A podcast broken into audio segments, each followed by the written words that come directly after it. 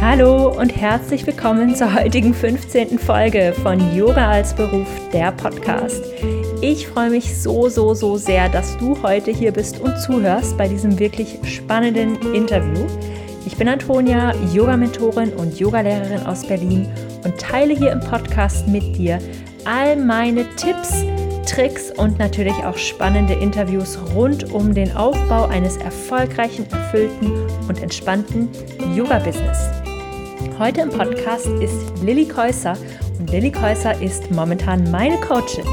Ich weiß, besonders nach der letzten Podcast-Folge, in der es um meine fünf Grundsätze im Business ging, seid ihr neugierig darauf, von wem ich mich eigentlich coachen lasse und ich möchte euch das nicht vorenthalten.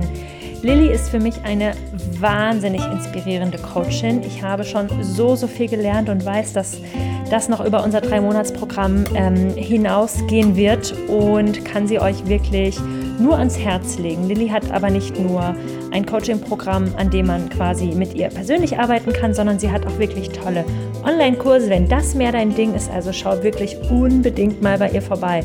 Und wenn man irgendwas googelt über Webseiten, SEO etc., ähm, kommt man um sie sowieso nicht herum. Also ähm, gut möglich, dass du schon mal einen ihrer schönen Blogartikel gelesen hast. Ich möchte dich jetzt nicht länger neugierig machen, sondern gleich mal die liebe Lilly hier in den Podcast holen und wünsche dir ganz viel Freude mit dieser Folge. Okay. Hallo Lilly, herzlich willkommen im Podcast Yoga als Beruf. Schön, dass Hallo. du heute da bist, um uns all unsere Fragen rund um Online-Business-Aufbau und Webseiten und SEO und noch viel mehr ähm, zu beantworten. Ja, vielen Dank, ich freue mich. Dankeschön. Und ähm, die erste Frage, die ich ja immer habe, ist, gibt es momentan irgendeine Routine oder irgendetwas, das dir gut tut im Alltag? Ja, ähm, mir tut es sehr gut, wenn ich Instagram lösche.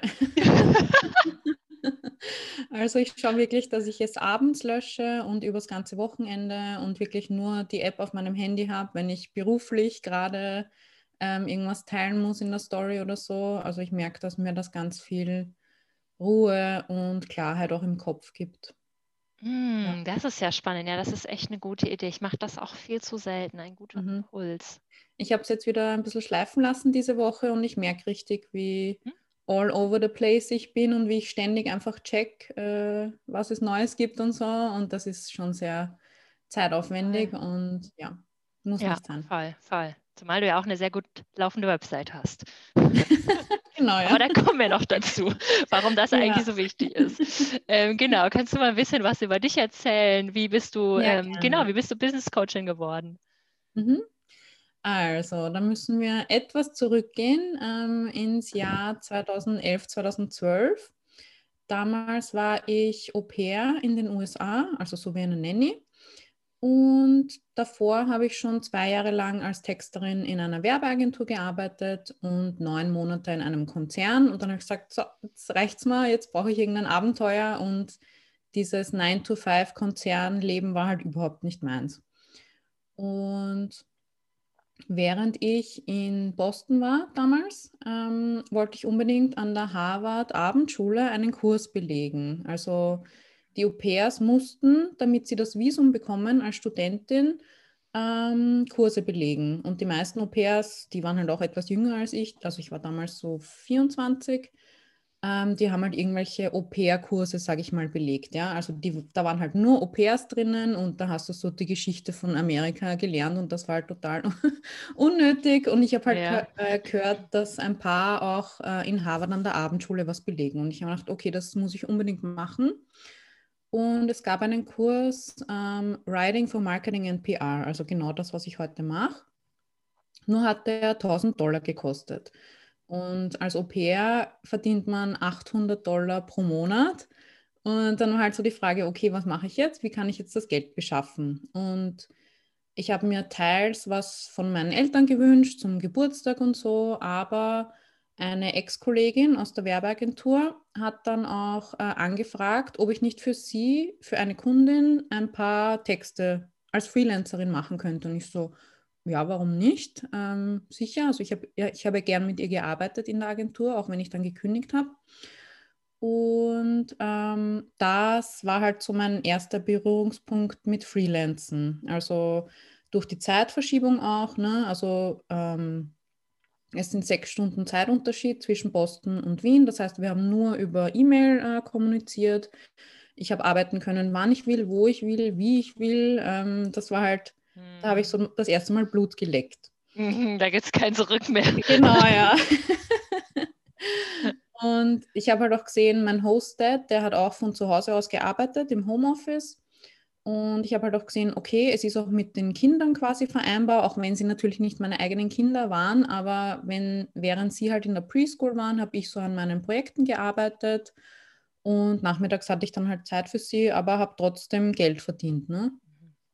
Und ähm, als ich dann zurückgekommen bin nach äh, Wien oder in einen Vorort von Wien, ähm, wollte ich mich zwar perspektivisch selbstständig machen, aber ich habe damals geglaubt, ähm, so ich darf das noch nicht. Also ich bin noch zu jung und ich habe noch nicht genug Erfahrung und noch nicht genug Kontakte und mein Bild von einem Selbstständigen war so ein 45-jähriger Mann, so ein IT-Freelancer, der halt total blass ist und gestresst und nie Zeit hat. Und äh, ja, ich habe mich da einfach nicht gesehen in dieser Rolle. Ja, und ich habe auch keine selbstständigen Frauen gekannt in meinem Umfeld. Und für mich war das irgendwie nicht jetzt greifbar. Und ich habe dann begonnen, mich wieder als Texterin zu bewerben bei ähm, Werbeagenturen und da kam dann immer zurück, ja, wir haben Interesse, aber würdest du es auch als Freelancerin machen? Wir suchen eher Freelancerinnen zurzeit. Und ich so, hm, okay. Nachdem ich das dann ein paar Mal als Rückmeldung bekommen habe, habe ich mir gedacht, na gut, dann probierst du es halt mal aus. Ähm, wen, also es kann ja eigentlich nichts passieren, außer dass ich dann sage, okay, ich kann nicht davon leben und dann stehe ich ja genau am selben Punkt wie jetzt, nämlich dass ich mich wieder als Texterin in Festanstellung bewerbe. Also natürlich ähm, hat es einen gewissen Mut gebraucht, aber ich habe auch das ähm, Unternehmensgründungsprogramm vom AMS gemacht, vom Arbeitsmarktservice in Österreich. Das ist ja in Deutschland der Gründungszuschuss. Das heißt, da bekam ich dann sechs Monate lang Arbeitslosengeld weiterhin. Und das war dann das Sicherheitsnetz. Und ich habe gedacht, ich probiere es jetzt einfach mal. Und ähm, ja, jetzt acht Jahre später äh, bin ich noch immer selbstständig. Also es hat funktioniert. Und ähm, meine ersten KundInnen damals habe ich halt über Kaltakquise und äh, Empfehlungen und Netzwerken und so gewonnen. Damals gab es ja auch noch keine, oder zumindest habe ich das nicht wahrgenommen, Facebook-Gruppen oder ähm, dass man sich auf Instagram vermarktet oder so. Also das war dann 2013.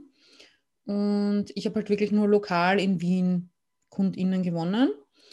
Und gleichzeitig habe ich an meiner ersten Website gearbeitet. Also ich habe gewusst, ich will ein richtiges Unternehmen haben mit Logo und Website und Visitenkarten und so. Muss man ja teilweise auch vorweisen können für den Gründungszuschuss und Businessplan und alles drum und dran. Und ähm, genau, ich bin ja aus einer Werbeagentur gekommen, die spezialisiert war auf ähm, Digitalmarketing. Also ich habe schon Webseiten getextet gehabt und habe mich dann auch ganz stark eingelesen in das Thema Content Marketing, weil ich hatte damals einen Freund, der auch selbstständig war im Kreativ-Digital-Bereich. Also das war so mein einziger Bezugspunkt tatsächlich für die Selbstständigkeit.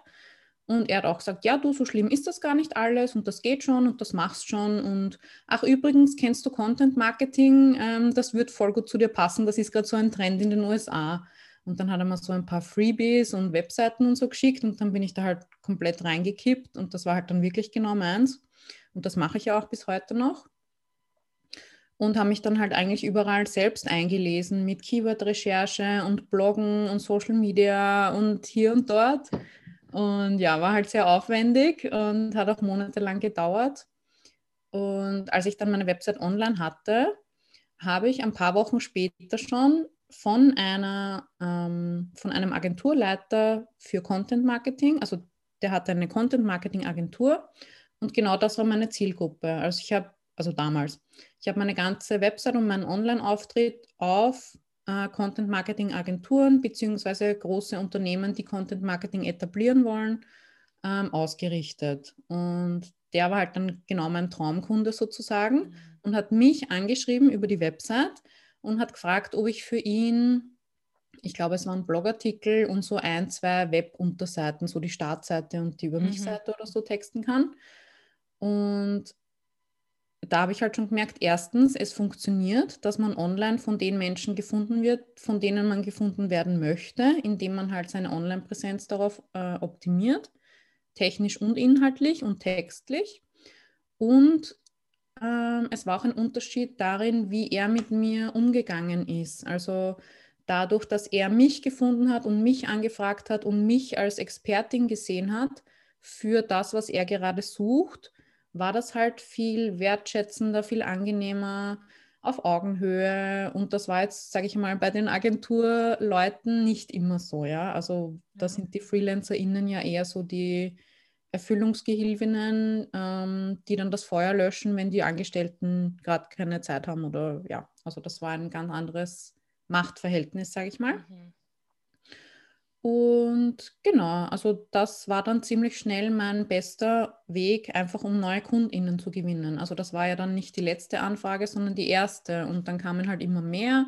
Und ich habe auch gebloggt und eben war auf äh, Facebook präsent, mit der Zeit dann auch auf Instagram, das war aber, glaube ich, erst ein paar Jahre später, ähm, auf LinkedIn, auf Twitter. Also ich habe halt quasi ein breites Netz ausgeworfen online und ähm, habe halt so ein paar Jahre vor mich hingearbeitet als Texterin und mit der Zeit kamen dann immer wieder Anfragen von anderen TexterInnen, die mich angeschrieben haben und gesagt haben, hey Lilly, deine Website ist so cool und äh, ständig finde ich was über dich online, wenn ich was suche und warum bist du so gut? Also, wobei Sie haben gesagt, ja, das wirkt so, als äh, wärst du erfolgreich und würdest du davon leben können und auch KundInnen gewinnen. Ich so, ja, kann ich. Und ähm, was willst du jetzt genau wissen? Und dann haben sie immer gefragt, na, auf welchen Plattformen suchst du deine KundInnen? Also Fiverr oder wie heißen sie alle, Upwork, Textbroker und so, also wo man so in Cent pro Wort bezahlt wird. Und ich habe immer gesagt, auf gar keinen. Also ich habe mich einmal angemeldet bei Textbroker, weil ich schauen wollte, wie das ist.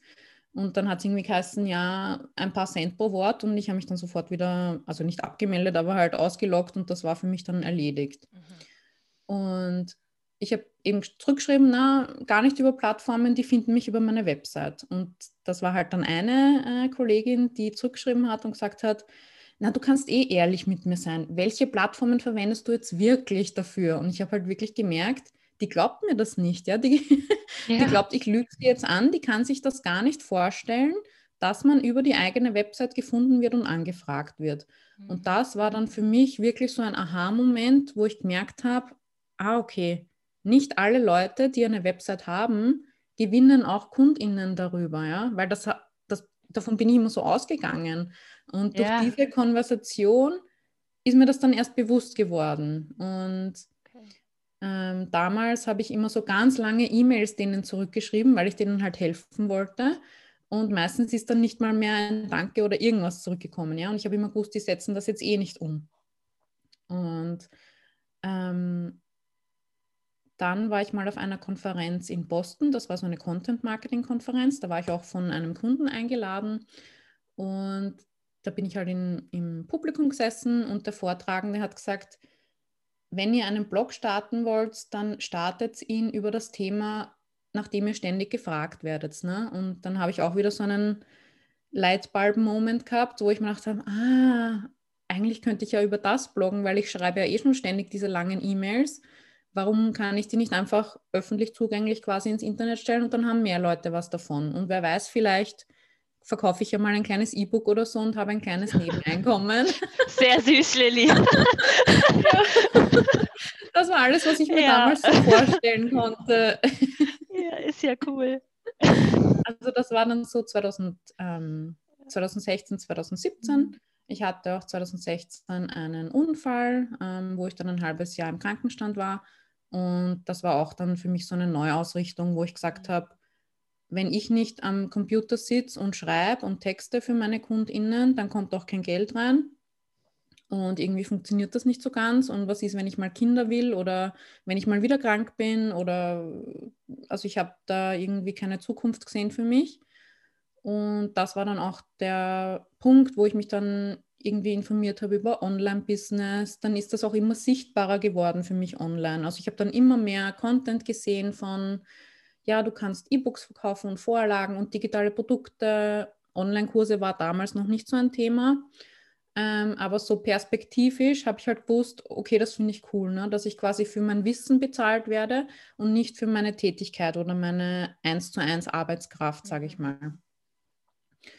Und habe dann eben 2017 einen Blog gestartet für andere TexterInnen, wo ich halt meine Erfahrungen geteilt habe.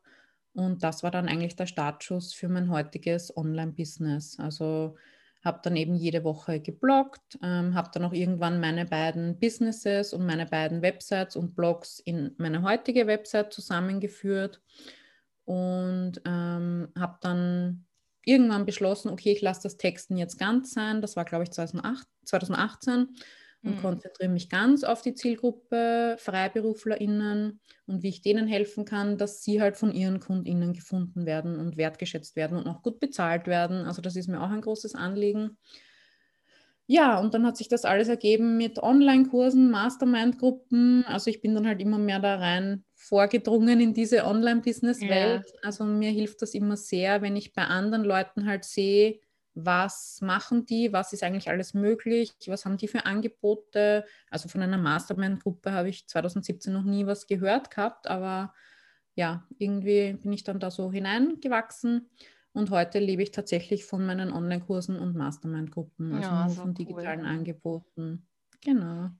Ja, könntest du das gleich noch, ich habe so viele Fragen, könntest du das gleich noch ein bisschen näher erläutern? Was, was kann man ja. jetzt alles bei dir bekommen?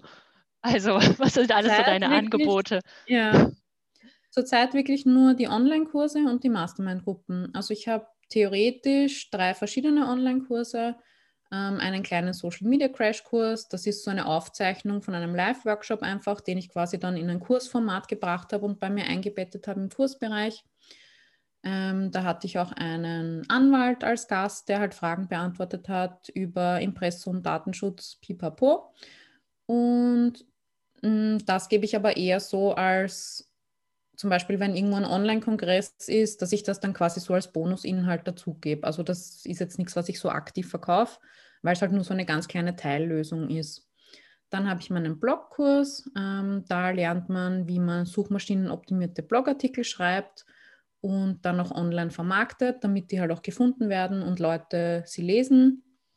Und das ist halt quasi der Teilbereich Bloggen. Und dann habe ich meinen Kundenmagnetkurs. Das ist so mein großer Flaggschiffkurs, sage ich mal, ähm, wo alles von A bis Z drinnen ist. Also wirklich, wie, wie finde ich meine Positionierung? Was will ich überhaupt? Ähm, wie soll mein Business aufgebaut sein? Was ist mein Angebot, meine Zielgruppe, äh, meine Preise, meine Pakete, meine Angebotsformate? Und dann gibt es eben, ähm, also es gibt drei Phasen, die Positionierungsphase, die SEO-Website-Phase und dann die Reichweitenphase. Ähm, ich glaube, das kommt dann nachher eh noch als Frage, mhm. so wie man vorgehen sollte oder was so die ersten Schritte sind. Da können wir dann vielleicht nachher noch drauf eingehen. Ja, genau, da kommen wir noch dazu. Das ist richtig, richtig gut. Und wenn jetzt so eine Zuhörerin und einige sind ja hier dabei, die sich selbstständig machen wollen, Mhm. Aber es ist einfach überfordernd. Ich glaube, man mhm. kann sich das vorher mal gar nicht so vorstellen. Wenn man selbstständig ist, dann sage ich immer, man ist wie von einem großen Unternehmen alle Abteilungen, ja, hüpft wie so ein genau. Eichhörnchen zwischen den verschiedenen Büros hin und her und macht mhm. überall so ein bisschen. Ja. Also wie, wie ähm, strukturiert man das für sich oder was, wie gehst du das an mit der Prioritätensetzung? Mhm. Ja, also ähm, am Anfang finde ich es wichtig, dass man sich mal konzentriert auf wie gewinne ich jetzt meine ersten KundInnen? Ja? Also wie kommt einmal, sage ich immer, ein Geld herein? Ähm, wie komme ich mit Leuten in Kontakt aus meiner Zielgruppe? Wie kann ich erste Erfahrungen sammeln und erstes Geld äh, einnehmen? Mhm. Weil viele konzentrieren, dich, konzentrieren sich dann eben zuerst auf, okay, wie, wie erstelle ich jetzt meine Website? Wie designe ich jetzt meine Grafiken in Canva? Aber das sind alles Aktivitäten, wo jetzt nicht unbedingt sofort ein Umsatz produziert wird. Ja?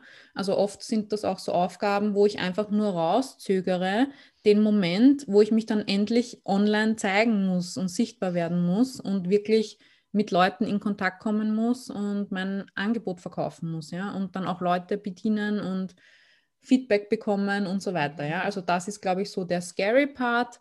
den viele Leute halt herauszögern, indem sie irgendwelche Tätigkeiten machen, die jetzt nicht wirklich move the needle, sage ich mal, ja. Mhm. Also die nicht wirklich was ähm, weiterbringen. Das ist auch verständlich. Ähm, und oft hat man ja eben diesen Gründungszuschuss, wo man sagt, okay, ich habe jetzt nicht den finanziellen Druck unbedingt dahinter, dass ich sofort was einnehmen muss.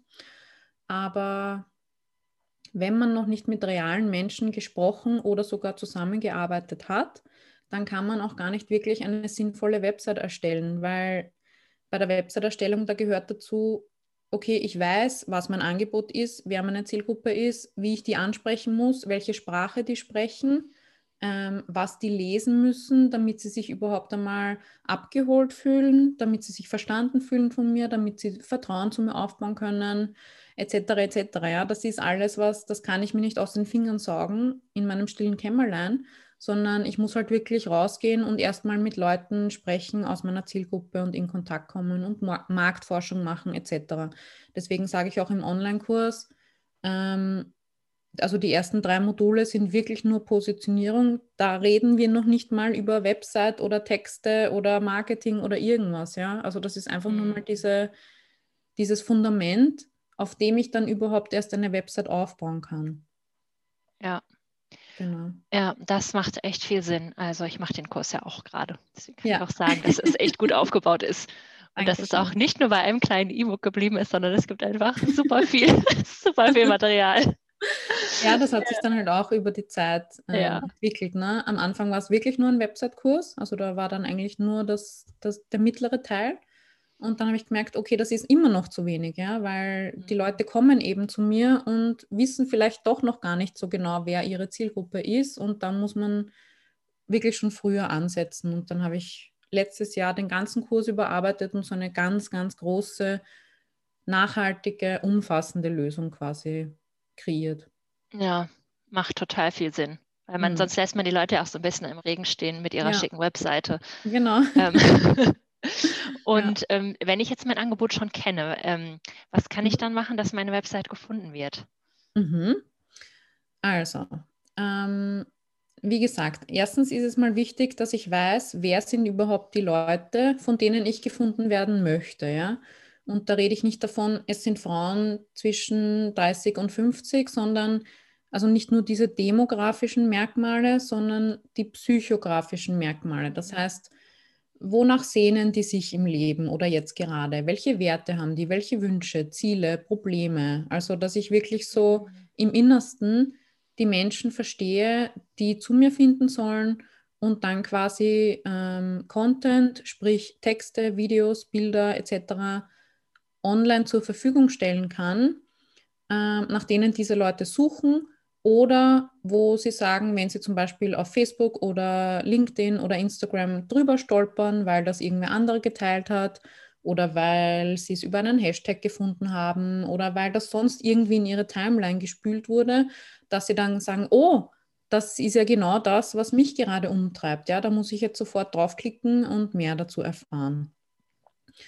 Ähm, und von der technischen Seite her, da kann man halt auch ganz viel machen. Also angefangen bei einer Keyword-Recherche, wo ich in einem Tool wie zum Beispiel Keyword Finder oder Übersuggest ähm, mal schaue, wonach suchen die Leute überhaupt? Ja? Wie drücken die das aus, was sie gerade suchen? Weil oft sind diese Formulierungen, Formulierungen viel naiver als das, wie wir uns als ExpertInnen ausdrücken. Ja? Mhm. Das predige ich auch immer und immer wieder. Nicht die eigene Expertensprache verwenden, sondern wie würde das ein Laie suchen oder bei Google im Suchfeld eingeben und sich da auch wirklich trauen, diese Sprache zu sprechen auf der eigenen Website, weil ähm, da ist dann oft so die Hürde, ja, aber dann höre ich mich ja nicht mehr wie eine Expertin an oder was sollen dann meine Studienkollegen denken, wenn sie da auf die Website schauen? Ähm, und ich mich so einfach ausdrücke. Ja? Mhm. Also das ist dann oft so ein Ego-Ding, das man ein bisschen überwinden muss, wo man sagt, ich stelle mich in den Dienst der Sache. Mein höchstes Ziel ist es, dass die Leute, die das Problem haben, das ich gerade lösen will oder das Bedürfnis, das ich befriedigen will, wenn wir jetzt zum Beispiel beim Yoga sind, ähm, dass die sich wiedererkennen können in meiner Online-Präsenz. Ähm, genau, also Keyword-Recherche, dann ähm, es gibt schon ein paar Orte, wo man die Keywords einsetzen sollte. Das sind die Metadaten, die quasi Google sagen, worum geht es auf dieser Seite. Aber Google ist mittlerweile schon so weit, dass es das auch selbst ähm, einschätzen kann. Ja? Also alleine aus dem Kontext der Website heraus, aus den Wörtern einfach, die im Text verwendet werden, ähm, trifft Google sozusagen die Entscheidung, ist das jetzt die richtige Antwort auf die Frage, die diese Person oder die Phrase, die diese Person im Suchfeld bei Google eingegeben hat. Also jede, ähm, jede Seite 1 bei Google ist ja auch teilweise angepasst auf mich als Person, also personalisiert. Es gibt schon auch eine, sage ich mal, neutrale Seite 1, die kann man eben mit solchen Tools wie dem Keyword Finder oder Ubersuggest äh, sich anschauen.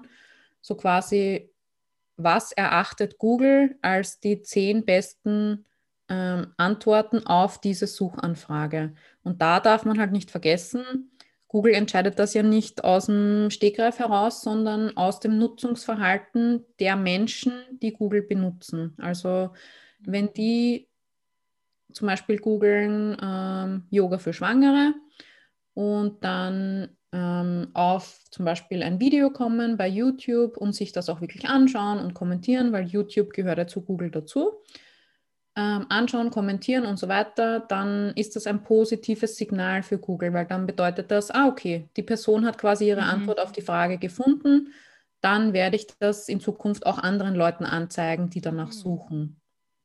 Genau, also das Thema ist äh, natürlich noch viel komplexer, ja. aber das sind mal so die Basics, glaube ich, die man wissen sollte. Also das, das, weil viele Leute glauben auch, ja, das ist Manipulation, Suchmaschinenoptimierung oder es ist ganz technisch oder ähm, ja, ich will ja meine Sachen nicht für Google optimieren. Google wird ja von Menschen genutzt, die suchen. Also ja. ich optimiere es dadurch für Menschen, die auf der Suche sind. Ja, ich denke dann immer eher, wir dürfen ja nicht, also unsere Dienstleistung, auch wenn sie verkauft wird, ist ja trotzdem eine Hilfe. Also ja. ist ja eine Unterstützung. Genau. Und in dem Moment, wo wir das nicht optimieren, wird es nicht gefunden. Und ja. wir, wir halten es Menschen vor, genau. ähm, dass sie diese Dienstleistung nicht in Anspruch nehmen können, obwohl es vielleicht genau das ist, was sie brauchen. Und die Kaufentscheidung ja. trifft jede Person selber, aber man, sie sollte wenigstens die Optionen finden. Genau das. Ja. Also, weil das wenn wir nicht dann, gefunden werden, irgendeine andere Person, die besser optimiert hat, wird zuerst gefunden. Genau. Das ja. ist dann auch nicht smart irgendwie. Ja, ich sage auch immer, SEO ist Kundenservice. Ich mache es ja. meinen KundInnen leichter, äh, die Antworten auf ihre Fragen oder halt die Lösungen für ihre Probleme zu mhm. finden. Mhm. Und warum soll ich das nicht machen? Also total. Sinn für mich. Also ich finde, gerade auf deinem Blog findet man super viele Antworten auf sehr, sehr viele Fragen. ja, und das, dafür muss man nichts bezahlen und da braucht man sich ja. nicht, da braucht man sich nicht aufzuregen. Das genau. ist einfach krasser, guter, kostenloser Content. Also Dankeschön. so oft gebe ich irgendwas ein, suche irgendwas und dann gebe ich noch dahinter Lilly Käuser und dann habe ich alle meine Antworten, die ich brauche. ja, das ist auch ein gutes Signal für Google. Ja. Also solche quasi genau. gebrandeten Suchanfragen, wenn du schon mhm. direkt nach meinem äh, nach meinem Blogartikel oder meinem Content suchst, das ist Weil perfekt. ich zu faul also, bin, danke. auf die Webseite zu gehen. ja, genau. Ja, genau. genau. Ähm, genau, wir sprechen natürlich aber nicht nur über Content Marketing, sondern auch über ähm, mhm. Verkaufen von Angeboten und Umsatz. Mhm. Ähm, wie hast du das optimiert oder was hast du da für Tipps ähm, mhm. auf der Website? Ja. Ähm, also das, was du gerade schon angesprochen hast, das, da fängt es ja schon an, ja, das mhm. Verkaufsmindset. Ähm, mhm. Also, dass ich nicht sage, oh, verkaufen ist blöd und schleimig und das will ich nicht und das ist böse und Geld ist auch böse, sondern dass man halt sagt, okay, ich habe ein Unternehmen, mein Unternehmen bietet Produkte oder Dienstleistungen an, die Menschen weiterhelfen oder manche haben auch so ein Problem mit dem Begriff helfen. Wenn es jetzt nur ein schöner Pulli ist, ja, an dem kann ich mich ja auch erfreuen, ja, das bringt mir ja auch was. Menschen bezahlen ja nur Geld für etwas, was ihnen einen Mehrwert, egal in welcher Form, bringt. ähm, und wie du sagst, die Leute treffen die Kaufentscheidung selbst. Also ich habe auch noch nie jemanden gezwungen, ähm, die Kreditkarte rauszuholen. Ja, also ja. Ähm, ich kann nur ein Angebot machen und ob die Person es dann annimmt, das überlasse ich ihr. Und mh, mm, ich finde, da muss man auch die Leute, wie soll ich sagen, denen das nicht vorwegnehmen, ja. Also man muss ihnen auch die Möglichkeit einfach bieten und sich nicht herausnehmen, dass man für die Leute entscheidet, ob sie das jetzt haben wollen oder nicht, ob sie sich das leisten können oder nicht, ob es ihnen das wert ist oder nicht. Das ist nicht meine Entscheidung zu treffen. Ja? Und es ist auch ziemlich herablassend, wenn man sagt, oh, du kannst dir das ja nicht leisten. Also ja. das war auch für mich ein großes Learning in den letzten Jahren. Ich habe Kundinnen, die sind 18 Jahre alt und haben meinen Kurs gebucht, der 1000 Euro kostet, ja, wo ich mir auch gedacht habe, so, oh, äh, das hat mich dann total gechallenged, ja, in meinem yeah, Weltbild, yeah. weil warum soll die sich das nicht leisten, ja? Vielleicht hat sie von ihren Eltern was bekommen, vielleicht hat sie ihr ganzes Leben gearbeitet, vielleicht hat sie gespart, vielleicht hat sie was geerbt, du weißt es ja nicht, ja, und ähm, ja. da da dürfen wir einfach nicht so überheblich sein, dass wir den Leuten quasi vorwegnehmen, dass sie sich das leisten können und dass es ihnen das wert ist. Mhm. Gut, aber deine Frage ging eigentlich eher um die Website. Ähm, auf der Website selbst ist es ganz wichtig, dass ich sie nicht als digitale Visitenkarte verstehe, wo ich quasi einfach nur Infos über mich online stelle, sondern die Website hat eine Funktion. Erstens eigentlich hat sie zwei Funktionen. Erstens, dass neue Menschen mich finden können, also dass Leute, die noch nicht von mir und meinem Angebot und meinem Business wissen, mich finden können. Sprich, dass sie die Website überhaupt erst einmal besuchen. Das geht eben über Suchmaschinenoptimierung, dass sie von Google kommen. Das geht über Social Media Marketing, dass ich meine Blogartikel zum Beispiel oder meine Über mich-Seite oder was auch immer, meine Angebotsseiten über soziale Netzwerke teile. Weil wir dürfen ja nicht vergessen, die Leute gehen ja nicht ins Internet, damit sie meine Website besuchen. Ja? Sie gehen ja ins Internet, um äh, auf Facebook zu surfen, auf Instagram zu schauen, äh, auf Google irgendwas einzugeben oder ihre E-Mails zu lesen. Also das sind so die Kontaktpunkte, die vor der Website überhaupt stattfinden. Das denken viele auch nicht mit. Und genau, wir wollen erstens, dass Leute auf die Website finden und dann wollen wir, dass die Leute auf der Website eine Handlung tätigen, die sie näher an den Kauf bei mir führt. Sprich, das, das ist je nach Business unterschiedlich. Bei mir ist es zum Beispiel, ich will, dass die Leute sich in meine E-Mail-Liste eintragen, weil über meine, E-Mail-Marketing-Funnel oder was auch immer verkaufe ich dann meine Angebote. Als ich noch als Freelance-Texterin gearbeitet habe, hatte ich keinen Newsletter, kein E-Mail-Marketing. Da war das Ziel meiner Website, dass die Leute das Kontaktformular ausfüllen und mich direkt anfragen, ähm, ob sie bei mir Texte buchen können. Ja? Mhm. Also nicht für jede Website macht die E-Mail-Liste Sinn. Ja? Wenn ich wirklich nur meine 1 zu 1 Dienstleistung verkaufen will, dann macht es vielleicht wirklich Sinn, dass die Leute 1 zu 1 ein Kontaktformular ausfüllen oder mir eine E-Mail schreiben oder mich anrufen, je nachdem, was ich für mich definiert habe. Ähm, und dass ich dann direkt mit denen in Kontakt komme. Oder es ist, ähm, melde dich hier für mein Online-Yoga-Studio an und dann machen wir jede Woche dreimal Yoga oder was auch immer. Ja? Mhm. Also ich muss mir wirklich überlegen, was ist dann sozusagen das Endziel? Also was soll da rauskommen, wenn die Leute auf meine Website kommen? Weil viele überlassen es quasi dem User so, ja, keine Ahnung, der soll halt schauen, wie er mich kontaktiert oder wie er mein Angebot kaufen kann. Und das ist halt auch wieder nicht Kundenservice, ja. Ähm, ich muss es den Leuten leicht machen, bei mir zu kaufen. Und ich muss mir überlegen, wie findet ein Kauf statt. Ja. Ja, das sage ich auch immer, wenn, selbst wenn die Leute jetzt schon so weit sind, dass sie zum Beispiel ein Promo-Video integriert haben, mhm. das ist aber gleichzeitig irgendwie bei YouTube zum Beispiel, ist es gehostet und dann wird das auf der Webseite geteilt, ja. dann muss doch bitte unter diesem Video stehen, ja. hier könnt ihr sieben Tage kostenlos meine Membership testen. Genau. Und ansonsten lässt man die wieder ins Nirvana ja. und die wissen einfach dann nicht mehr, wie es weitergeht. Mhm. Also man mhm. muss eigentlich den Leuten ja auch die Chance geben, wenn sie mhm. sich eine weitere Zusammenarbeit wünschen, dass sie dann auch gefunden wird. Aber ich glaube, ja. das ist so kompliziert, wenn man niemanden hat, der einem das mal so richtig erklärt hat, mhm. sich das von vornherein vorzustellen, wie dieser Weg ja. überhaupt abläuft. Deswegen finde ich auch deinen Kurs so hilfreich, weil man dann da mal so reindenken muss überhaupt, mhm. wie ist denn überhaupt die Reise? Ja. durch das Internet bis zu meinem genau. Angebot. genau, das heißt ja. auch Customer Journey ja. oder eben Kundenreise, genau. dass man sich wirklich überlegt, wo kommen die Leute her, was sind die Kontaktpunkte, mhm. was sollen die sehen, was sollen die lesen, was sollen die hören, was sollen die machen.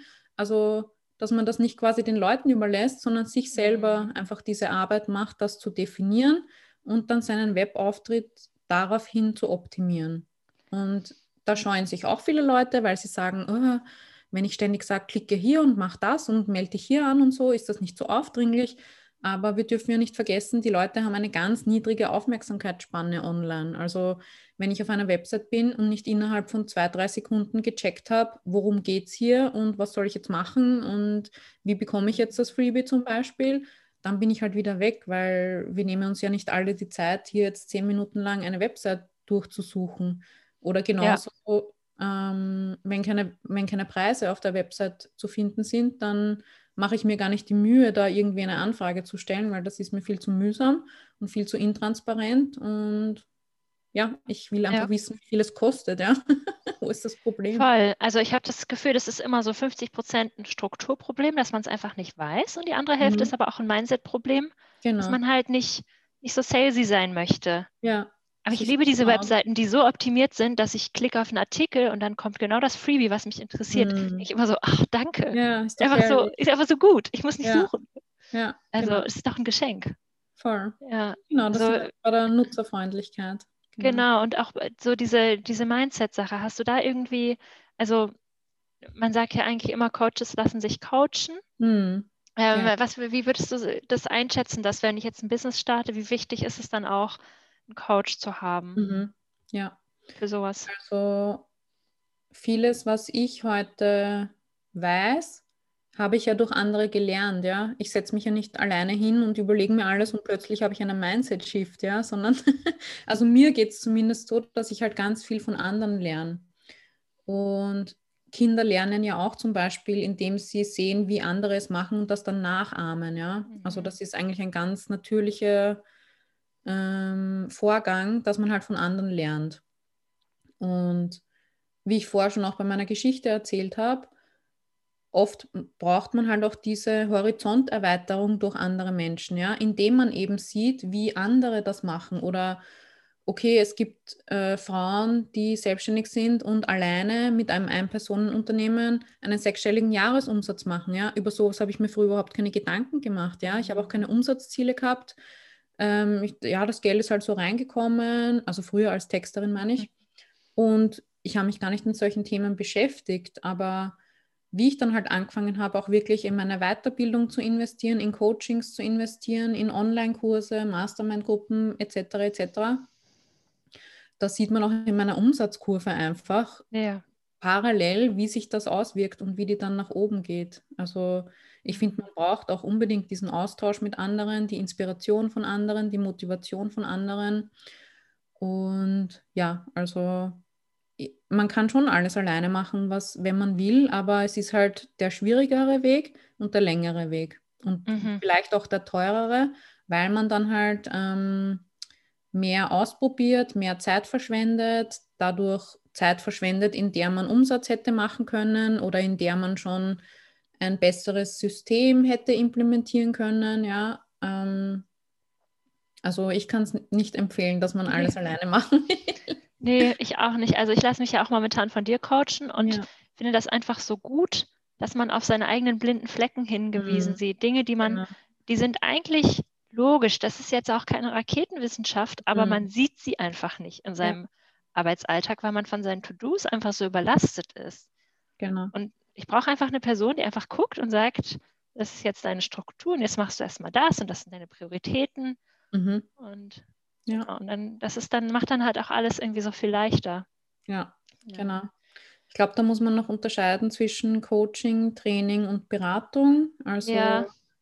ähm, der Online-Kurs ist ja eher Training. Das heißt, ich zeige mhm. etwas vor und andere können es nachmachen. Und im Coaching gebe ich zwar schon auch Tipps oder halt so Anleitungen, aber da ist es mir auch wichtig, dass ich halt ganz viele Fragen stelle oder Übungen anwende, dass meine Kundinnen halt auch selber ähm, ihre Ressourcen entdecken und nutzen und halt, halt auch selber drauf kommen, was sie jetzt vielleicht anders machen könnten oder wo sie sich bis jetzt zurückgehalten haben oder auch wie Kindheitserlebnisse das beeinflussen, was sie heute in ihrem Business machen. Ja, das habe ich auch halt auch ganz oft, dass da einfach verletzte Kinder dann, sage ich mal, ein Business führen, ja, oder dass ich irgendwie als Kind gelernt habe, ähm, weiß ich nicht, wenn ich wenn ich, wenn es mir schlecht geht, dann bekomme ich Aufmerksamkeit, ja. Und wie sich dann diese ganzen Muster einfach in unserem Business dann auch zeigen, weil, weil wir es einfach so gelernt haben, ja. Also das wäre dann zum Beispiel mh, mm, eine Person, die, die viel krank ist oder die dann immer jammert auf Social Media und so, ja, weil sie halt gelernt hat, okay, wenn es mir schlecht geht, dann bekomme ich Aufmerksamkeit. Und das nimmt man dann auch alles ins Business mit und das, da wird es dann so richtig spannend, wenn man sich diese Sachen auch gemeinsam anschauen kann. Und das ja. kann ich ja, weil ich die Coaching-Ausbildung habe. Wow, okay, das ist jetzt gerade so ein mind-blowing Moment. Darüber habe ich noch nie nachgedacht. Fallen mir spontan einige Beispiele ein. Ja. okay, das, da muss ich nochmal drüber nachdenken. Ja. Richtig gut. Ähm, genau, was ich von dir ja lerne, ist ja dein Programm Magnetisches Marketing. Mhm. Ähm, genau, was ist denn für dich magnetisches Marketing? Mhm. Ähm, also für mich ist magnetisches Marketing, dass man eben nicht Bewerbungen schreibt, Kaltakquise Sprachnachrichten auf Instagram verschickt, ähm, sondern also alles, wo man, es gibt ja diesen Unterschied zwischen Push und Pull-Marketing. Also ja. Push-Marketing ist störend. Das sind ähm, äh, Werbespots, wenn ich mir gerade einen Film anschaue, eben Kaltakquise-E-Mails, Kaltakquise-Nachrichten, Radiospots, Werbung in Zeitschriften, also alles, was mich eigentlich stört in dem, was ich gerade machen will. Und Pull-Marketing ist eben, wenn ich online etwas anbiete, wonach Menschen tatsächlich suchen, was sie tatsächlich interessiert und wo sie dann von sich aus ähm, davon angezogen werden. Und ich habe dann eben ähm, so meine, meine Erfahrungen und Aspekte unter dem magnetischen Marketing zusammengefasst und mein System ebenso benannt. Und das sind eben diese drei Schritte, also Positionierung, mhm. SEO, Website und Reichweite, weil viele fangen zum Beispiel bei der Reichweite an, dass sie sagen, oh mein Gott, ich brauche jetzt unbedingt 1000 Follower auf Instagram oder 10.000 oder was auch immer und dann kann ich erst Kundinnen gewinnen. Und das ist eigentlich erst der letzte Schritt. Also zuerst sollte man mal wissen, was biete ich überhaupt an, für wen, warum, wie, äh, also eben diese Basics dann äh, kann ich sagen, okay, wie kann ich das jetzt an einen Ort im Internet packen, der wirklich mir gehört, wo ich nicht von Algorithmen äh, beeinflusst bin, wo keine anderen Accounts unterwegs sind und das ist einfach meine eigene Website oder mein eigener Blog oder auch E-Mail-Marketing. Also bei E-Mail-Marketing, E-Mails kommen ja auch chronologisch ins Postfach, da gibt es keinen Algorithmus. Und wenn ich eine E-Mail von dir jetzt zum Beispiel lese, dann sehe ich nicht noch fünf andere Accounts, die mir vorgeschlagen werden. Ja? Also ich brauche irgendwelche Orte im Internet, die mir gehören, die ich beeinflussen kann. Da sind wir dann auch wieder bei der Selbstbestimmtheit, die ja auch ein großer Faktor ist in meinem Business mhm. und in meiner Arbeit. Und dann geht es eigentlich erst darum, okay, wie kann ich da jetzt mehr Menschen darauf aufmerksam machen? Ja? Weil dann habe ich erst die Strukturen geschaffen, dass dieser Traffic oder diese Besucherströme dann auch wirklich irgendwo münden, ja, und nicht einfach nur ins mhm. Leere laufen, weil es bringt mir nichts, wenn ich viel Traffic auf einer Website habe und die Website aber nicht konvertiert und dann auch diese BesucherInnen in zahlende KundInnen macht, weil ich mir das eben überlegt habe, so wie wir das vorher schon besprochen mhm. haben. Ja, ja, das macht total Sinn. Also die Webseite wird ja dann irgendwie auch so ein Magnet. Genau. Und die Leute finden dort das, was sie suchen. Ja, genau. Und konvertieren wäre dann entweder sie tragen sich auf die Liste ein mhm. oder sie kaufen direkt was. Ja, oder sie führen halt irgendeine Handlung durch, die ich ähm, als Call to Action, also als Handlungsaufforderung definiert habe. Also mhm. da gibt es wirklich verschiedene eben Kontaktformular ausfüllen, anrufen, E-Mail schreiben ähm, oder vielleicht, wenn ich eine, eine NGO bin, ähm, irgendwas spenden oder wenn ich wenn ich irgendeine Website oder einen Blog habe, wo es wirklich nur um öffentliche Aufklärung geht, ja, irgendwas Aktivistisches, dann ist es vielleicht, folge mir auf Instagram oder teile das mit deinem Netzwerk oder so, ja. Also wirklich, mhm. ich muss wissen, was ist dann das Endgame hier? Wozu mache ich das überhaupt? Was sollen die Leute dann tun, ja. wenn sie auf der Website sind? Ja, das macht total viel Sinn. Ja, danke. Ähm, ich habe auch noch ein bisschen was Persönlicheres und zwar, mhm. ähm, wie sieht so dein Arbeitstag aus oder deine Arbeitswoche? Ja. Ähm, ja. Genau, weil ähm, genau, ich finde, du machst das sehr gut mit Struktur, aber auch gleichzeitig Grenzen setzen. Also man kann dir jetzt auch nicht endlos E-Mails schreiben zum Beispiel. Ja, ja wie hast, hast du das? genau, könntest du uns da ein bisschen aufklären, wie das so bei ja. dir abläuft im Alltag? Ja, also das finde ich schön beobachtet von dir. Ja. Ähm, da habe ich auch gemerkt, dass es mir relativ leicht fällt, Grenzen zu setzen und mhm. anderen nicht so. Also ähm, das ist ja auch Teil des Online-Kurses, dass man sagt, was sind eigentlich meine AGB, also meine Arbeitsbedingungen, ja? Wie, welche Grenzen gebe ich meinen KundInnen, ja? Ähm, zum Beispiel, ähm, als ich Websites getextet habe für die Leute, habe ich immer gesagt, schau mal, du kannst mir deine Korrekturen, also es gibt eine Korrekturstufe kostenlos dazu und du kannst mir deine Korrekturen oder dein Feedback gesammelt, schriftlich innerhalb von 14 Tagen per E-Mail schicken, ja, weil sonst gibt es dieses ausufernde Dings, wo da bekommst du eine E-Mail, da eine Sprachnachricht auf Instagram, dann ruft sie dich nochmal an und dann ist das für mich total viel Aufwand, dieses Feedback jetzt zu strukturieren und diese Korrekturen. Ähm, das ist was, was man durch Selbsterfahrung, indem man Fehler macht, herausfindet. Also wo man dann merkt, oh, ähm, wenn ich nichts vorgebe, dann kommt total unstrukturiertes und auf ganz vielen Kanälen da, die Korrekturen mhm. zurück und vielleicht dann auch noch drei Monate später. Ja, das ist mir ganz am Anfang auch passiert, dass ja. die Person dann gesagt hat, irgendwie drei oder sechs Monate später kam sie an, so, oh, jetzt will ich doch noch was ändern auf der Website. Und dann muss ich mir halt überlegen, okay, ich habe jetzt diesen Fehler gemacht, ich habe das nicht so kommuniziert oder nicht festgelegt. Wie kann ich das in Zukunft ähm, schon vorwegnehmen, damit sowas gar nicht erst passiert? Also das ja. sind eben diese ganzen, die Kommunikation einfach mit den Leuten, ja. Welche Erwartungen wecke ich, welche Grenzen setze ich und wo stecke ich da hier so den Rahmen ab, äh, in dem ich arbeiten möchte. Ähm, ich habe zum Beispiel festgelegt, dass meine ähm, Telefonnummer nicht auf der Website sein soll, weil ich eben dann mehrmals die Erfahrung hatte, okay, die Leute rufen einfach an, erzählen mir dann eine halbe Stunde lang ihre Lebensgeschichte oder erwarten vielleicht, dass ich sie gleich quasi live kostenlos am Telefon berate. Und das funktioniert so nicht für mich, weil das reißt mich raus aus meinem Flow und aus dem, was ich gerade machen will. Ja, sind wir wieder bei der Selbstbestimmtheit. Mhm. Solche Geschichten, ja. Also, dass man wirklich von sich selber ausgeht, was ist mir eigentlich wichtig und wie will ich leben und arbeiten. Mhm. Gerade im Online-Business kann man das halt sehr gut steuern, alles.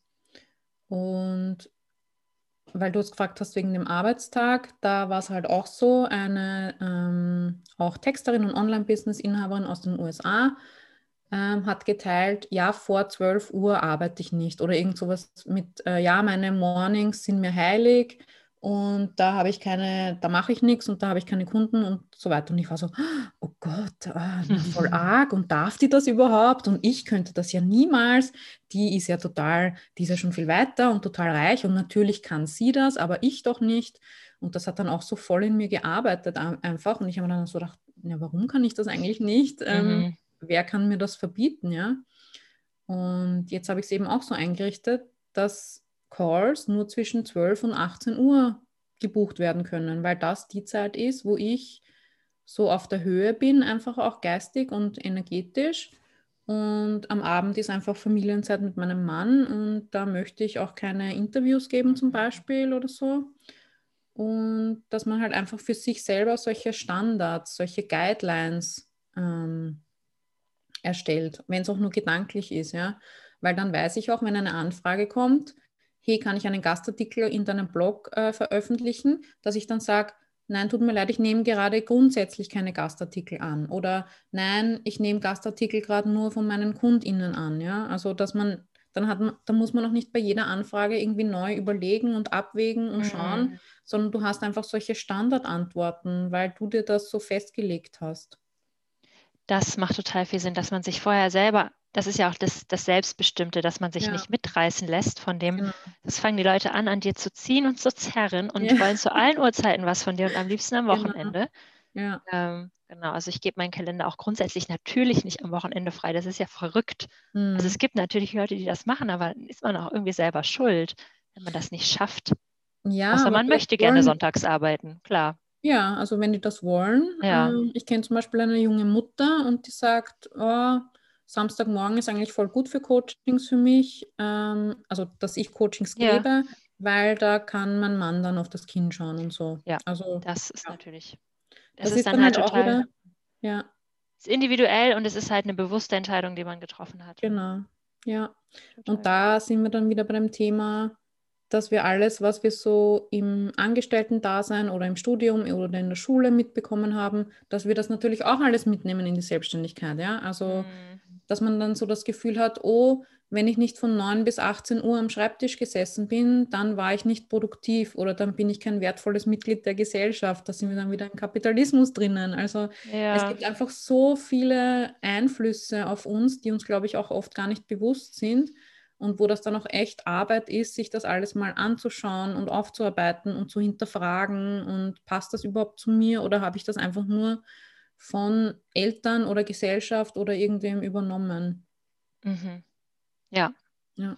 Ja, also das ist, das ist, ähm, ich finde, Businessaufbau ist, man lebt komplett außerhalb seiner Komfortzone. Mhm. Man wird ständig damit konfrontiert und das ja. ist mega gut. Also das ist echt, das ist echt speedy Persönlichkeitsentwicklung. genau. Ja. Aber auch voll gut, wenn man das möchte. Ja. Ich glaube, dass das viele UnternehmerInnen halt auch anzieht, dieses ja. Abenteuer und Weiterentwicklung, ja. dieses Streben nach irgendwas anderem oder mehr. Ich glaube, dass das auch diesen Unternehmergeist so ein bisschen ausmacht. Mhm. Ja, ja, total. Und dann ähm, wollte ich dich auch noch was fragen. Also ich finde das ja total gut, wie transparent du mit vielen Dingen umgehst. Also einerseits mit deiner ähm, politischen Positionierung, andererseits ähm, aber auch sprichst du auch sehr offen darüber, was du für Geld verdienst und alle möglichen Dinge. Und ähm, habe jetzt aber letztens gesehen, dass du auch sehr kritische Kommentare bekommst, mhm. zum Beispiel bei TikTok. Ja. Ähm, genau, wie gehst du damit um? ich ja. fand das ja voll krass. ähm, also ich muss sagen, dass das auch was ist, wo ich hineingewachsen bin. Ja. Also früher, wenn ich irgendwie auch nur einen leicht negativen Kommentar oder eine Rückmeldung bekommen habe, dann war ich komplett fertig. Also ich habe alles persönlich genommen, ich habe es auf mich bezogen, mich hat das total beeinflusst und ich habe mich ganz schlecht gefühlt und so.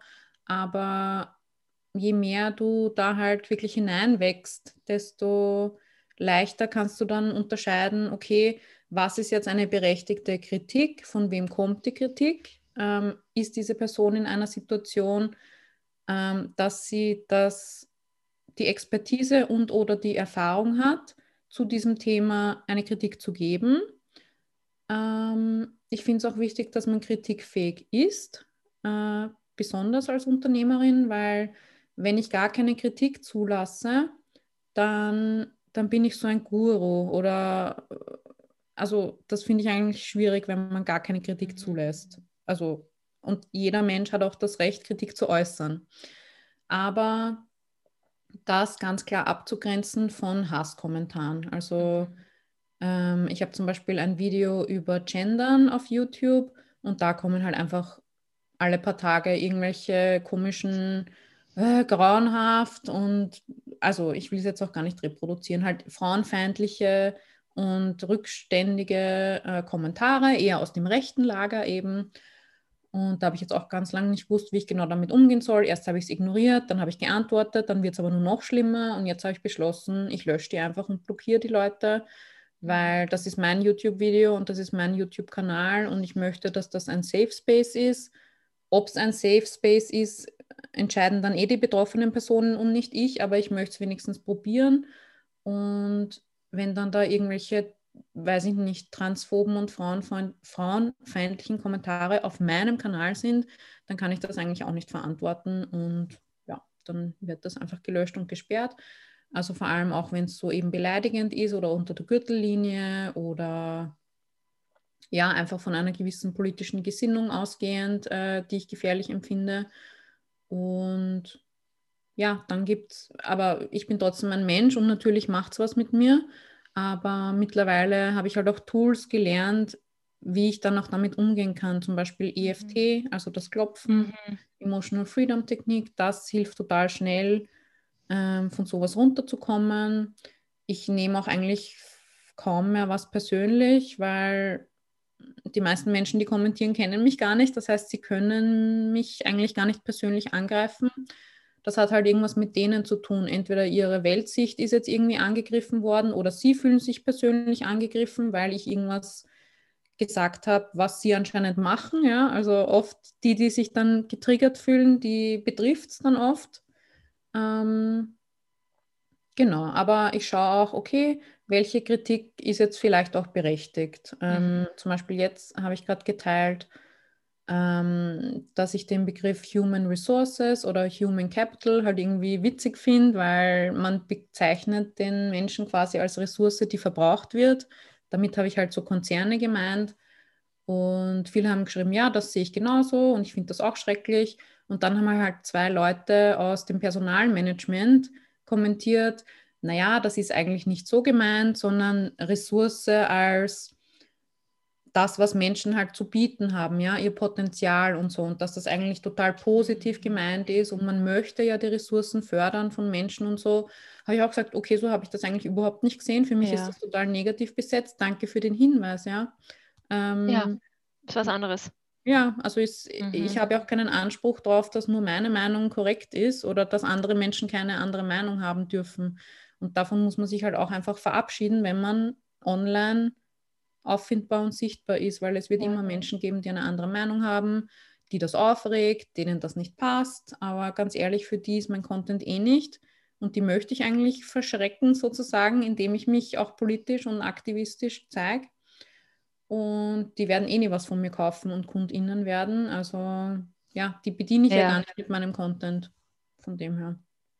Ja, genau. Das ist vielleicht auch für alle Zuhörerinnen nochmal interessant, dass es auch finde, ganz, ganz wichtig ist, dass man auch gebucht wird, weil man sich spitz positioniert, auch genau. was persönliche Dinge angeht. Das, das Politische ist immer auch, also übergreifend, das ist nicht privat. Hm. Und ähm, ich habe Lilly auch genau aus dem Grund gebucht. Ich, nach einer sehr schlechten Erfahrung würde ich nie wieder eine hm. Coachin buchen, die sich nicht politisch positioniert. Hm.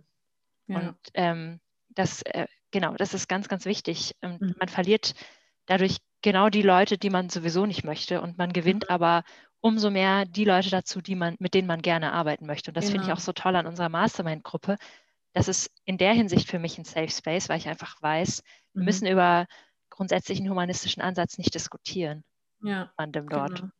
Ja, und wenn ich Ach. halt, wenn ich halt alle reinlassen würde oder was heißt reinlassen? Ich siebe ja schon aus, welche Leute dann sich überhaupt bewerben für die Mastermind, indem ich eben online über Feminismus, Rassismus und so weiter, diese ganzen Ismen äh, spreche. Wobei ich sagen muss, das habe ich früher auch nicht gemacht. Also mhm. vor Black Lives Matter und Corona und so war ich auch eher so, ja, ich sehe das jetzt nicht als meine Aufgabe oder ich weiß nicht genug darüber oder was ist, wenn ich was Falsches sage und so. Also ich glaube, an dem Punkt sind auch gerade ganz viele Leute. Sie haben zwar eine Meinung und sie würden sie gerne online äußern, aber sie haben das Gefühl, sie sind nicht Expertin genug oder wissen nicht genug und dass sie dann angegriffen werden. Mhm. Und ich muss sagen, das ist nicht meine Erfahrung gewesen. Also ich weiß bestimmt nicht alles über Rassismus und Sexismus und so weiter, aber man kann ja mal anfangen, indem man Content von anderen teilt, die sich besser auskennen, ja, indem man dem einfach eine Bühne gibt, weil ich finde, wenn man online eine Bühne hat und auch wenn es nur 100 Leute sind, dann kann man ja seine Reichweite auch für was Gutes nutzen ja. und nicht nur für den eigenen Umsatzgewinn. Ja, total. Dann, das habe ich auch jetzt schon oft gehört. Ah, ich habe ja nur 100 Follower, das bringt ja nichts. Aber ich denke mir mal, ja, stell dir mhm. vor, die säßen alle bei dir im Wohnzimmer. So ist es, das ja. ist voll viel. Ja. Also das ist, du kannst, selbst wenn man damit nur eine Person erreicht, das ist ja. doch mega gut. Ja, voll. Genau. Ja, spannend. Okay. Wir haben ganz schön viele Themen jetzt irgendwie besprochen. Deswegen wollte ich dich nochmal so zum Ende fragen. Ach nee, ich habe noch andere Fragen. Entschuldigung, ja. wir sind noch überhaupt nicht am Ende. Und zwar, ich, es kamen total viele Fragen aus der Community. Ja. Die, darf ich nicht, die darf ich nicht vergessen, dich zu fragen. Und zwar, ähm, welche Bereiche in deinem Business ähm, gibst du ab? Mhm. Ab wann kann man Fragen, ab, kann man Aufgaben abgeben und mhm. was kann man am besten outsourcen? Ja, okay. Ähm, also bei mir war es so, als ich eben 2013 gestartet bin, mhm ähm, habe ich auch geglaubt, ja, ich mache jetzt mal alles selber und das wird schon passen und so schwer kann das ja nicht sein. Also man hat dann ja auch immer so eine gewisse Naivität. Hm. Sagt man das? Na, Naivität. Naivität, ja. ja. Naivität, äh, was da jetzt wirklich alles dazu gehört, ein Business zu führen. Und ich habe dann auch meine meine steuerliche Anmeldung und so selber ausgefüllt und die ja, Dame ja. von dieser Stelle, ich weiß nicht mehr genau, wo das war, hat gesagt, ich habe ja im Juli gegründet, ja, das heißt, es war nur mehr das halbe Kalenderjahr. Und sie hat gesagt, ja, äh, tragen Sie einfach Ihre Umsatzschätzung für das ganze Kalenderjahr ein. Und ich habe es halt gemacht. Und dann ähm, hat sich das Finanzamt bei mir gemeldet und hat gesagt, ja, sie wollen einen Hausbesuch machen, weil die das halt so oh komisch Gott. fanden, dass ich quasi so eine hohe Umsatzschätzung reingeschrieben habe, weil mir die Dame das halt geraten hat. Also die war auch, die war, glaube ich, von der Behörde oder irgendwo. Und das war dann der Punkt, wo ich gesagt habe, oh shit, äh, ich brauche jetzt doch eine Buchhalterin oder Steuerberaterin. Und das war dann so meine erste Outsourcing-Erfahrung, weil eben auch mein selbstständiger Freund damals gesagt hat, du, äh, das kannst du nicht selber machen und da gibt es so viel zu wissen einfach und komm, geh einfach zu meiner Buchhalterin. Und ähm, genau, also das war, er, das war das erste Mal so, okay, es gibt einfach Expertise, die ich mir einkaufen muss. Und die hat mir dann damals auch geraten, dass ich bei der Krankenversicherungsanmeldung ein Häkchen setzen soll bei ähm, private Zusatzversicherung auf Krankengeld, weil sie hat gesagt, das ist die einzige Versicherung, die sie wirklich brauchen, wenn sie mal krank sind, dass sie dann auch weiterhin ein Geld bekommen. Und das hat mir dann wirklich den Allerwertesten gerettet bei meinem sechsmonatigen Krankenstand, weil neben dem staatlichen Krankengeld, sage ich mal, habe ich das dann aus meiner privaten Zusatzversicherung auch noch bekommen und das war dann einfach das Doppelte. Und da habe ich dann tatsächlich auch überleben können, sage ich mal, für sechs Monate und das wäre ohne sie, einfach, hätte ich das einfach nicht angekreuzt. Also das sind einfach schon mal Sachen, wo man sich eingestehen muss, dass andere Leute mehr wissen als man selbst und dass man auch anderen vertrauen kann und was abgeben kann. Mhm. Und was ich auch von Anfang an ausgelagert habe, war Webdesign, Programmierung, Website erstellen. Das hat eben mein Freund damals gemacht. Also das war nicht mein Partner, sondern mein, ein guter Freund halt. Und der hat, ähm, wir haben quasi ein Gegengeschäft, Gegengeschäft gemacht. Er hat mir die Website gemacht und ich habe Texte für ihn geschrieben. Also das wäre auch eine Möglichkeit, ähm, wenn man sich das noch nicht so leisten kann oder will, dass man dann schaut, wo kann ich mich mit anderen vielleicht austauschen, die eine andere Fähigkeit haben als ich. Ähm, weil da habe ich einfach auch gewusst, das dauert jetzt einfach Monate, bis ich mir angeeignet habe, wie funktioniert WordPress, wie erstelle ich eine Website. Das war einfach nichts, wovon ich irgendeine Ahnung gehabt habe. Und ich habe mir gedacht, wenn ich mich damit jetzt beschäftige, dann gewinne ich ja erst keine KundInnen. Ja? Ich habe dann lieber eben diese Kaltakquise-Werbebriefe geschrieben und das hat auch mehr gebracht, weil ich dann wirklich auch gleich von Anfang an Umsatz gemacht habe. Mhm. Also mein Ratschlag ist, so früh wie möglich alles outsourcen, was man nicht selber weiß oder kann, weil auch beim Thema Datenschutz oder eben WordPress, Programmierung und so, da kann man so viel falsch machen, ähm, was dann vielleicht ein ganz, ganz teurer Fehler ist. Und da investiere ich lieber 200 Euro in eine anwaltliche Beratung eine Stunde und dann passt es wenigstens und dann übernimmt doch der Anwalt äh, die Haftung, wenn irgendwas schiefgehen sollte. Ja? Ähm, also ich glaube, die Leute müssen auch einfach verstehen, dass es Geld kostet, ein Business zu führen und alles selber machen zu wollen und sich alles selber aneignen zu wollen, ist eigentlich ein Umsatzverminderer, sage ich mal. Mhm. Also in der Zeit, in der ich das alles mache und umständlich arbeite und ähm, alles auch suboptimal umsetze, weil ich eben keine Expertin bin in dem Bereich, äh, das ist eigentlich eine Verschwendung von Zeit und Geld. Sprich, in meinem eigenen Business ähm, bin ich jetzt in der Position, dass ich halt wirklich sagen kann, ich habe eine VA, eine virtuelle Assistentin, die macht für mich alles, was ich früher selber gemacht habe. Also Grafiken in Canva erstellen, Blogartikel einbetten, Podcast-Episoden veröffentlichen, ähm, E-Mails beantworten. Ja, ich habe ganz lange geglaubt, nein, es kann niemand anderer meine E-Mails beantworten, weil es sind ja meine E-Mails und die Leute schreiben ja mir und ich bin so wichtig, ich bin so wichtig, ich muss jede einzelne E-Mail und Kommentar und so weiter selbst beantworten. Aber so ist es halt nicht. Ja? Die Leute wollen einfach nur eine Antwort auf ihre Frage haben und fertig. Und ob das jetzt ich mache oder die Chrissy, ist denen wahrscheinlich wurscht. Und das, das sind wir halt wieder bei, man darf sich selber nicht so wichtig nehmen, ja, und sich selber mit seinem Ego im Weg stehen. Ähm, dann Pinterest habe ich zum Beispiel komplett ausgelagert. Das ist was, was man gut auslagern kann. Also ähm, da übernimmt sie alles, was Pin-Erstellung, Pins posten, äh, die Pins in die Warteschlange hinzufügen, Boards erstellen und so weiter ähm, betrifft. Es ist halt auch ein Schritt, dass man sagt, okay, ich gebe es jetzt ab, weil ich habe dann nicht mehr so viel Kontrolle drüber. Aber irgendwann muss man ein bisschen Kontrolle aufgeben und anderen Leuten vertrauen, weil da steht man sonst irgendwann an. Ja? Es gibt dann auch so eine unsichtbare Decke, über die komme ich dann nicht drüber, wenn ich alles selber machen will, weil ich habe auch nur begrenzte zeitliche und energetische Ressourcen. Und wenn ich mir dann quasi nicht ähm, Ressourcen von anderen Menschen dazu hole, dann geht es halt nicht wirklich weiter. Dann werde ich immer auf diesem Level bleiben. Ja, das macht total Sinn. Spannend. Ja, es gibt echt viele Bereiche, die man, die man einfach abgeben kann. Also ich habe ja auch schon ein paar abgegeben, aber das ja. lässt sich definitiv noch ausweiten. Ja, also ich sage mal, alles, was man nicht unbedingt selber machen muss, zum Beispiel eine Podcast-Episode muss ich selber aufnehmen. Ja, das kann niemand anderer für mich machen. Aber alles, was dann danach passiert, das muss ich nicht unbedingt selber machen. Und beim Outsourcen ist es halt ganz wichtig, dass man Checklisten hat, die einfach abgearbeitet werden. Und ob ich die Checkliste jetzt abarbeite oder eine andere Person, macht nicht wirklich einen Unterschied.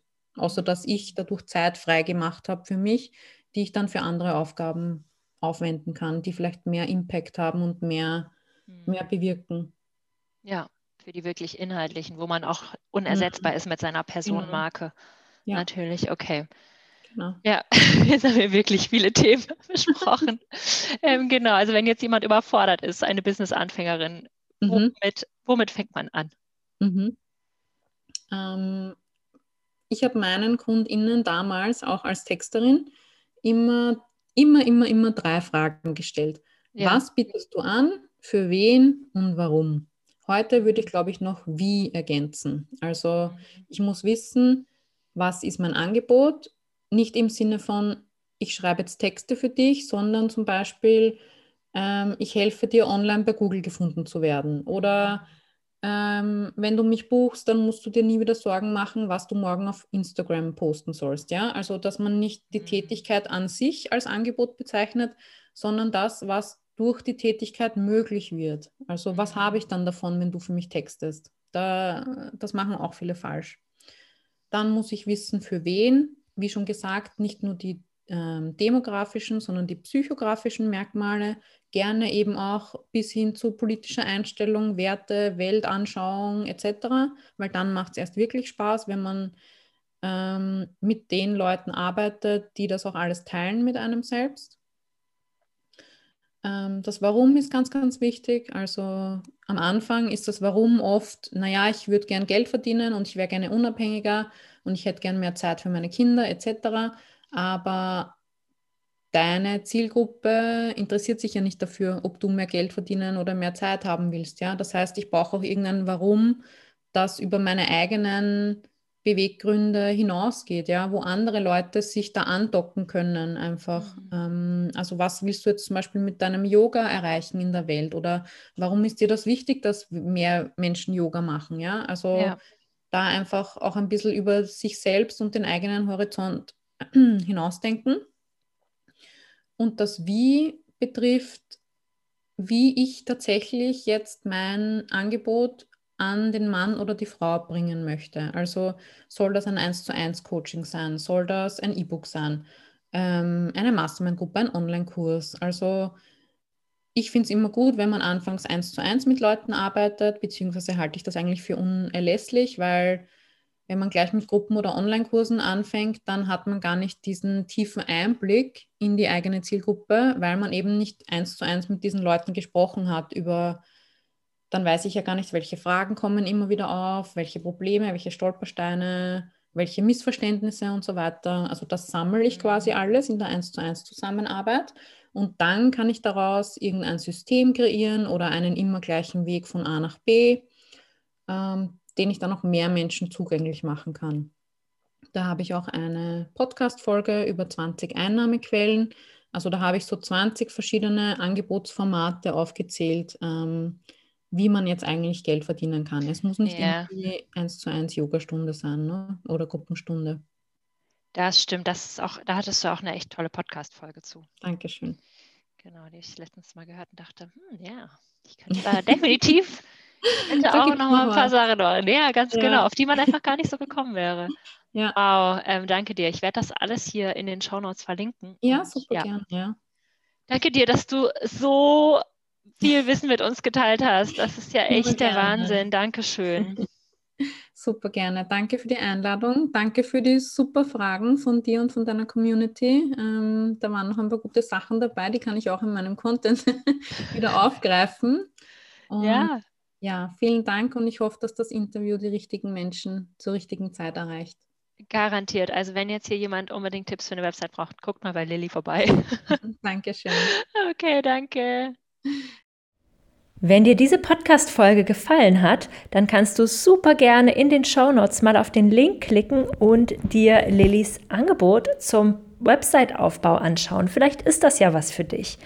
Und ansonsten freue ich mich auch immer super, super doll über 5-Sterne-Bewertungen auf iTunes und auch generell, wenn du mir bei Instagram oder per E-Mail eine Nachricht zu dem Podcast dalässt, wie der dir gefallen hat, was du dir sonst noch wünschst, etc. Und bis dahin wünsche ich dir einen Happy Yoga Business Aufbau. Deine Antonia.